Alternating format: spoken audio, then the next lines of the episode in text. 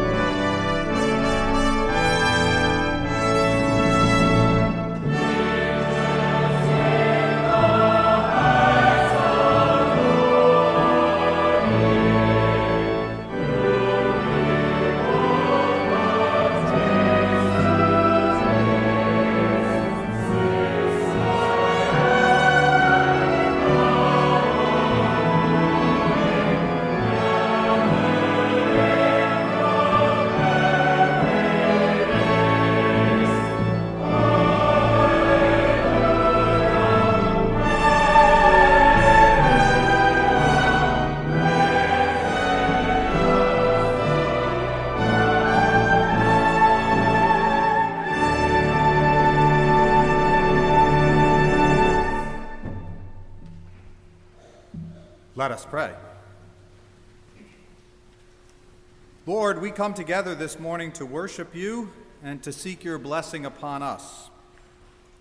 You, who are the God of all goodness and truth, look kindly upon us, your people gathered here today. We come with joy to thank you for the abundant gifts you have poured out upon our graduates.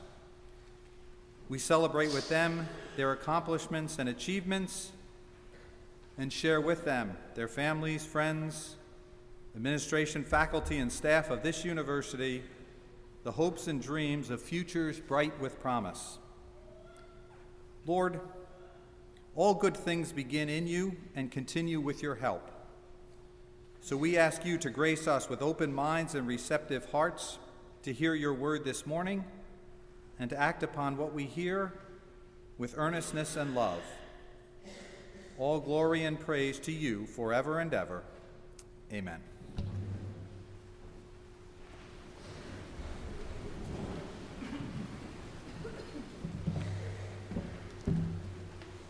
A lesson from the Wisdom of Solomon, chapter 7, verses 15 to 22.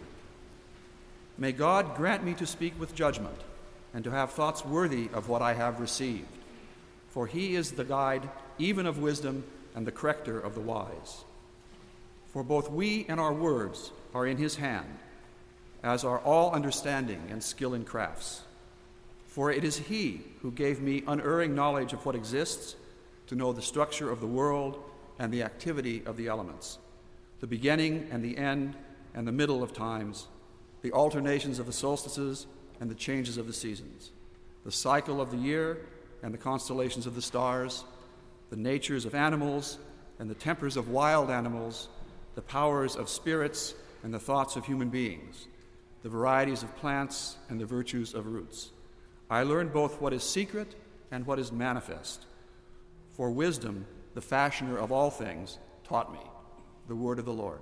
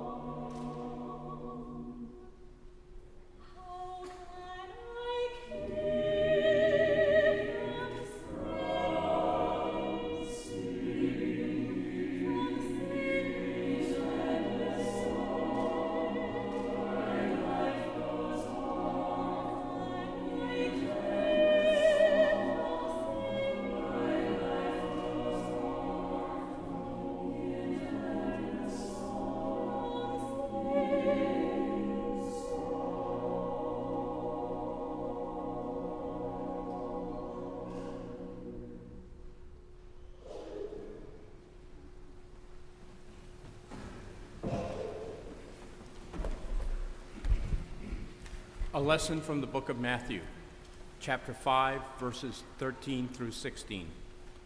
You are the salt of the earth, but if salt has lost its taste, how can its saltiness be restored? It is no longer good for anything, but is thrown out and trampled underfoot. You are the light of the world. A city built on a hill cannot be hidden.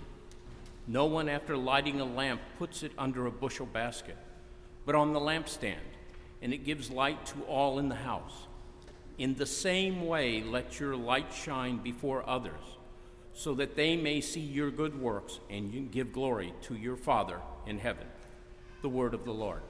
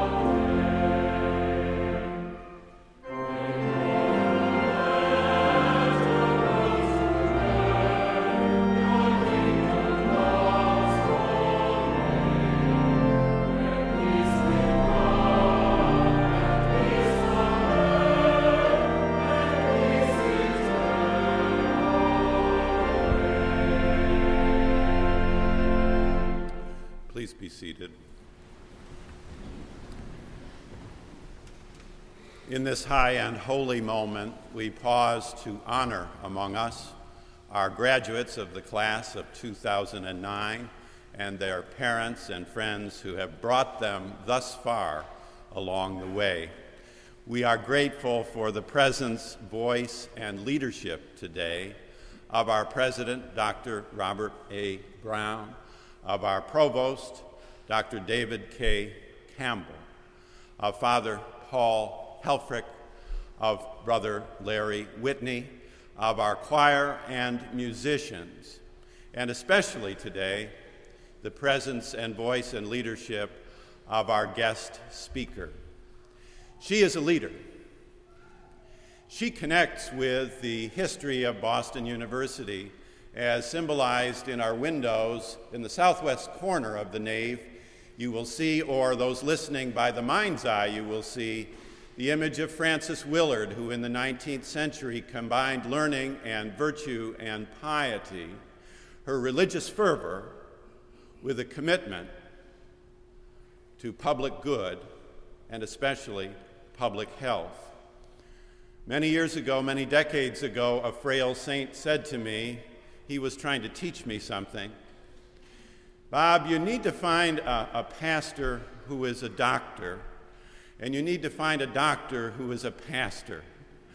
And many trails and trials later, washed up on the shore of the River Charles here in Boston, we have one such. Welcome to our guest. Let me remind you of who she is in your midst. The Reverend Gloria E. White Hammond, MD, has been a pediatrician at the South End Community Health Center since 1981 and the co pastor of Bethel AME Church in Boston since 1997. In addition to her work as a physician and pastor, she is engaged in community service and humanitarian efforts that have local and global impact. She has worked as a medical missionary in several African countries and since 2001 has traveled regularly into war torn southern Sudan, where she has helped obtain freedom for some 10,000 women and children who were enslaved during that country's long civil war. In 2002, she co founded My Sister's Keeper, a humanitarian group that helps Sudanese women rebuild their communities and foster reconciliation. In 2005, she traveled into Darfur in western Sudan to meet with survivors of genocide living in displaced persons camps. And in Boston, she founded Do the Right Thing, spelled W R I T E, a mentoring program for at risk black adolescent females. The project began in 1994 with four girls and now serves 550 young women at sites in public schools, juvenile detention facilities, and at Bethel AME Church. She also is co founder of the Red Tent Group, which brings together Christian and Jewish women for Torah and Bible study. The Reverend White Hammond is a trustee of Brigham and Women's Hospital, a member of the Board of Advisors at the Tufts University Tisch College of Citizenship and Public Service, and she serves on the board of the Zurich based Christian Solidarity International. She earned a bachelor's degree in biology at Boston University, her medical degree from Tufts University, and a Master of Divinity from Harvard Divinity School. Her husband, the Reverend Ray Hammond, is also a physician and a minister. With all this before her, it is a marvel, it is a miracle that she had time and energy to come to be with us. We are honored for her presence. Will you please, please greet the Reverend Gloria E. Whiteham?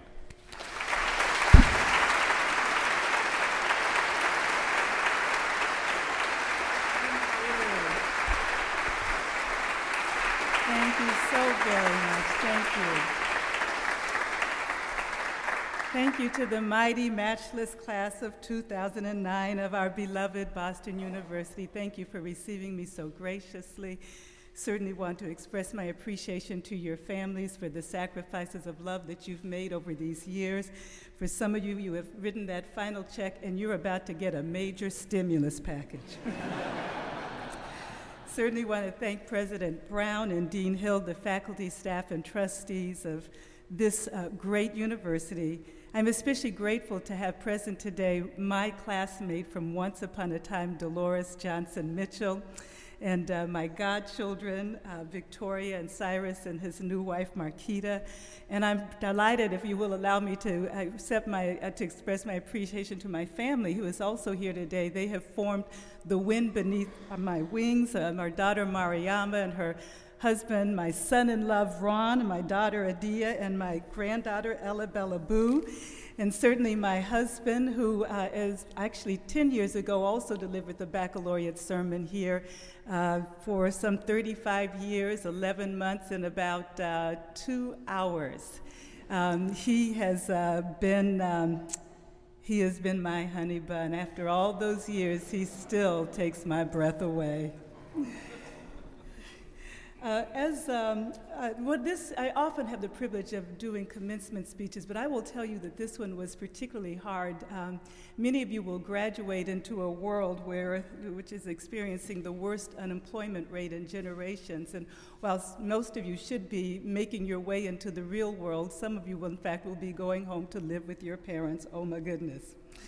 And so there is a word from the Lord, and it is found in the uh, book of Hebrews in the 10th chapter, and I shall read it briefly, but recall those earlier days when, after you had been enlightened, you endured a hard struggle with sufferings.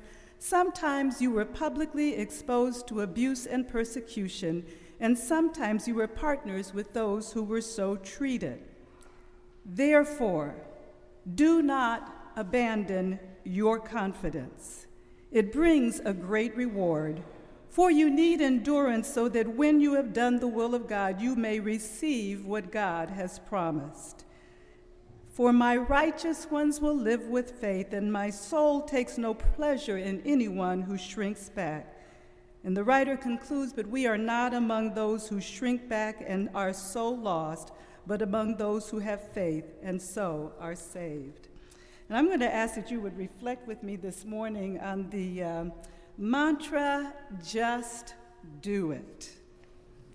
Today, this theme is most often identified with, um, with Nike athletic gear, but I submit that long before Nike uh, was, a, uh, was even in the eye of the founder, that uh, this word was recorded in the, on the pages of the Handbook of Motherhood.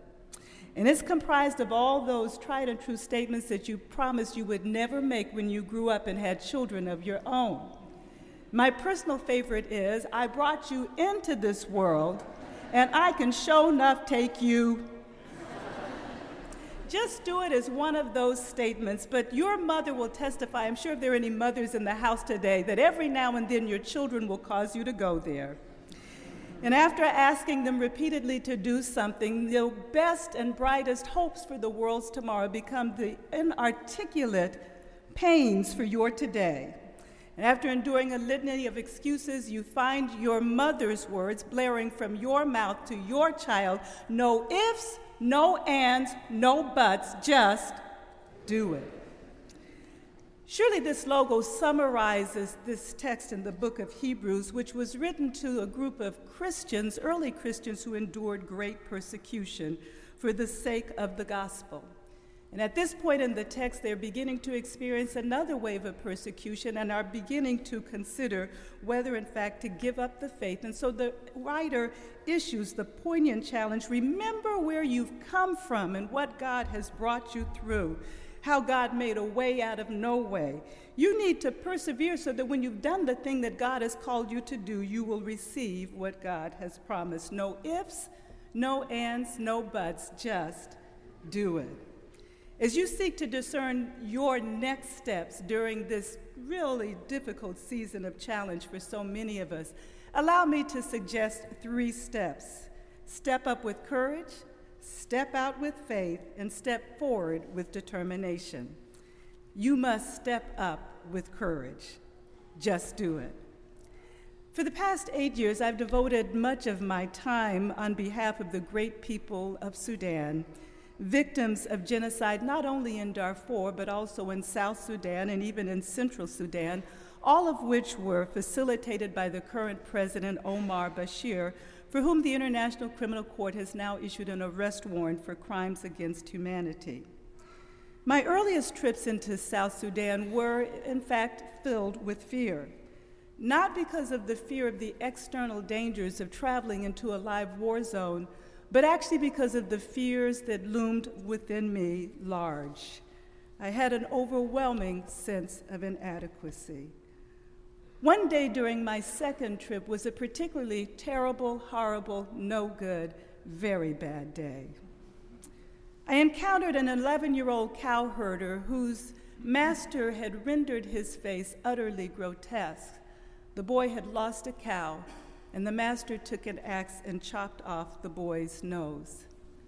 That night, as I lay in the loneliness of my tent, tossing and turning, crying, and yes, indeed, crying out, God, get me out of here. I don't have what it takes to confront the profound crisis called Sudan. Father, let this cup pass from me. And God began to minister to me in the midst of my inadequacy. And God said that I was in the place that I needed to be. It did not feel like a good place, but it was a God place. And like my grandmama said, if you have never been in a God place, just keep on living. A God place is when you hit a wall and you have to decide whether you're going to succumb to fear or step up with courage the God place. It's the place where many of us begin to experience the truth of what Mother Teresa reflected a version of it, saying that most of us don't realize that God is all we need until God is all we have. And so on that dark night in war torn Sudan, God reminded me that I, little old me, was an answer to the prayers of generations of sheroes and heroes of faith who confronted even greater challenges with courage and then sacrificed their blood and their sweat and tears so that I could be positioned to effect change. And so I wonder, even now, for those of you who are facing the challenges of this new economy, whether or not this could be your God place. Whether it happens now or later, be reminded of this text that we don't come from people who got overwhelmed and shrunk back in the midst of dire circumstances. You are here, and I am here, because they believed in an awesome God that who could save them would then encourage them to step up and overcome. Just do it. And so, not only must we step up with courage, we must also step out on faith. But I'm talking about a very special kind of faith. I'm talking about the faith of a little kid. As you've heard, for some 27 years, I've had the privilege of practicing as a pediatrician, and I'm convinced that just as there is, there is no, there are very few atheists in the foxhole, there are also no atheists in the sandbox or in the teeter totter. In my second year of residency, I met a five year old girl named Elizabeth from Maine. She had developed one of the worst forms of leukemia for which we could not provide a cure, but only buy time. And uh, it was uh, the case that as often as she came for her hospitalizations, we became best buddies, but her treatment 30 years ago was so much worse than the disease itself. One morning, Elizabeth's mother greeted us while we were making rounds and said that she had wrestled throughout the night with the sense that she could no longer endure having Elizabeth go through such pain. That same morning, Elizabeth woke up independently and said, Mommy, I don't want any more needles. And so the two of them agreed together that they would return to their beloved Maine. Several months later, while walking the oncology ward, I heard singing coming from one of the rooms, an unusual occurrence on that floor. I peeked in to discover Elizabeth, five year old Elizabeth, with a party hat. There were balloons and cake and ice cream they were having a party. She explained to me that the reason they were having a party was because she had been praying, and she paused to ask me if I knew what it meant to pray. She said, Praying is when you talk to God, and this is what's so profound. She said, And God talks back to you. And God had told her that she was going to go to heaven, she was going to see her grandmother, and she wouldn't be sick anymore. And because Elizabeth believed God, the party was on. Today, seated in my study, is a black Raggedy Ann doll. Before Elizabeth uh, died, she found a black Raggedy Ann doll that she named Elizabeth, and she made out a will and willed Elizabeth to me, Dr. Gloria to me. And now Dr. Gloria, that black Raggedy Ann doll, sits in my favorite chair and reminds me that in this life we will have difficult challenges, both personally and professionally. And when we do, God never leaves us, God never forsakes us. We must step out with the faith of a little kid. Just do it. And then finally, we must step forward with determination. Because to be perfectly honest, sometimes the work does become wearying, and that's when God sends an angel, in my case, a little child, to remind me to step forward with determination. A few years ago, I came to the end of a rather frustrating day. I began the morning by identifying uh, once again that one of my brittle asthmatics was hospitalized at Children's Hospital in the ICU. He, his asthma was complicated by the fact that he lived in a third floor walk up that was both roach and rat infested. Tried to look for alternate housing, still with no success. I began the afternoon by identifying a little girl who had been sexually abused. As I was looking for referral sources to refer her and her family to for counseling, I was told that the waiting lists were long, it would be a while. By the end of the day, I was tired and ready for Scotty to beam me up. I went in to see my last patient, Maria, a 12 year old who had recently immigrated from Guatemala, and I learned over the years to understand how well kids are adjusting by simply speaking English. But Maria refused to speak. Her mom said that she was muy tímida, so I allowed her to go behind the curtain so that she could get undressed for my exam. And her mom and I continued to talk. Her mom was a pastora. Oh, I'm a pastora too. And a doctor, yes. And then she was amazed. She said, And you're married? Yes. Children, too. Okay, bueno. But then I began to whine about how hard it is to help people these days, and don't nobody want to help you help anybody. When all of a sudden the curtain flew back, and there was Elizabeth. Now she is, there was Maria. Now she's dressed in her blue paper gown. And she pointed her finger at me and bobbed her head and said in letter perfect English, You go, girl. And I think in any language that sounds like profound wisdoms for graduates who are determined to persevere. You go, class of 2009 of Boston University. Just do it. Walk in your destiny. Step up with courage, step out on faith, step forward in determination, and just do it. Clip the ifs, can the ands, kick all of the buts, and just do it. Thank you.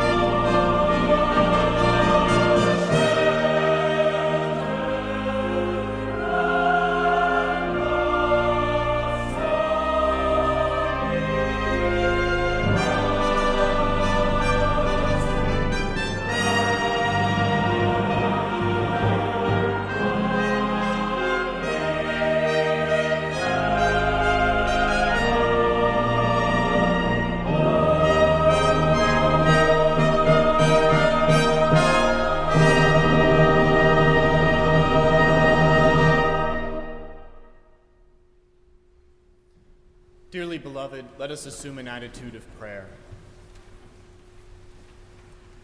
Creator God, who makes the world and us in it, we give you praise for your glory, shining forth from what you have made. We give you thanks that you give us eyes to see your glory throughout your creation, that on this day especially we may see your glory in the graduates of this great university.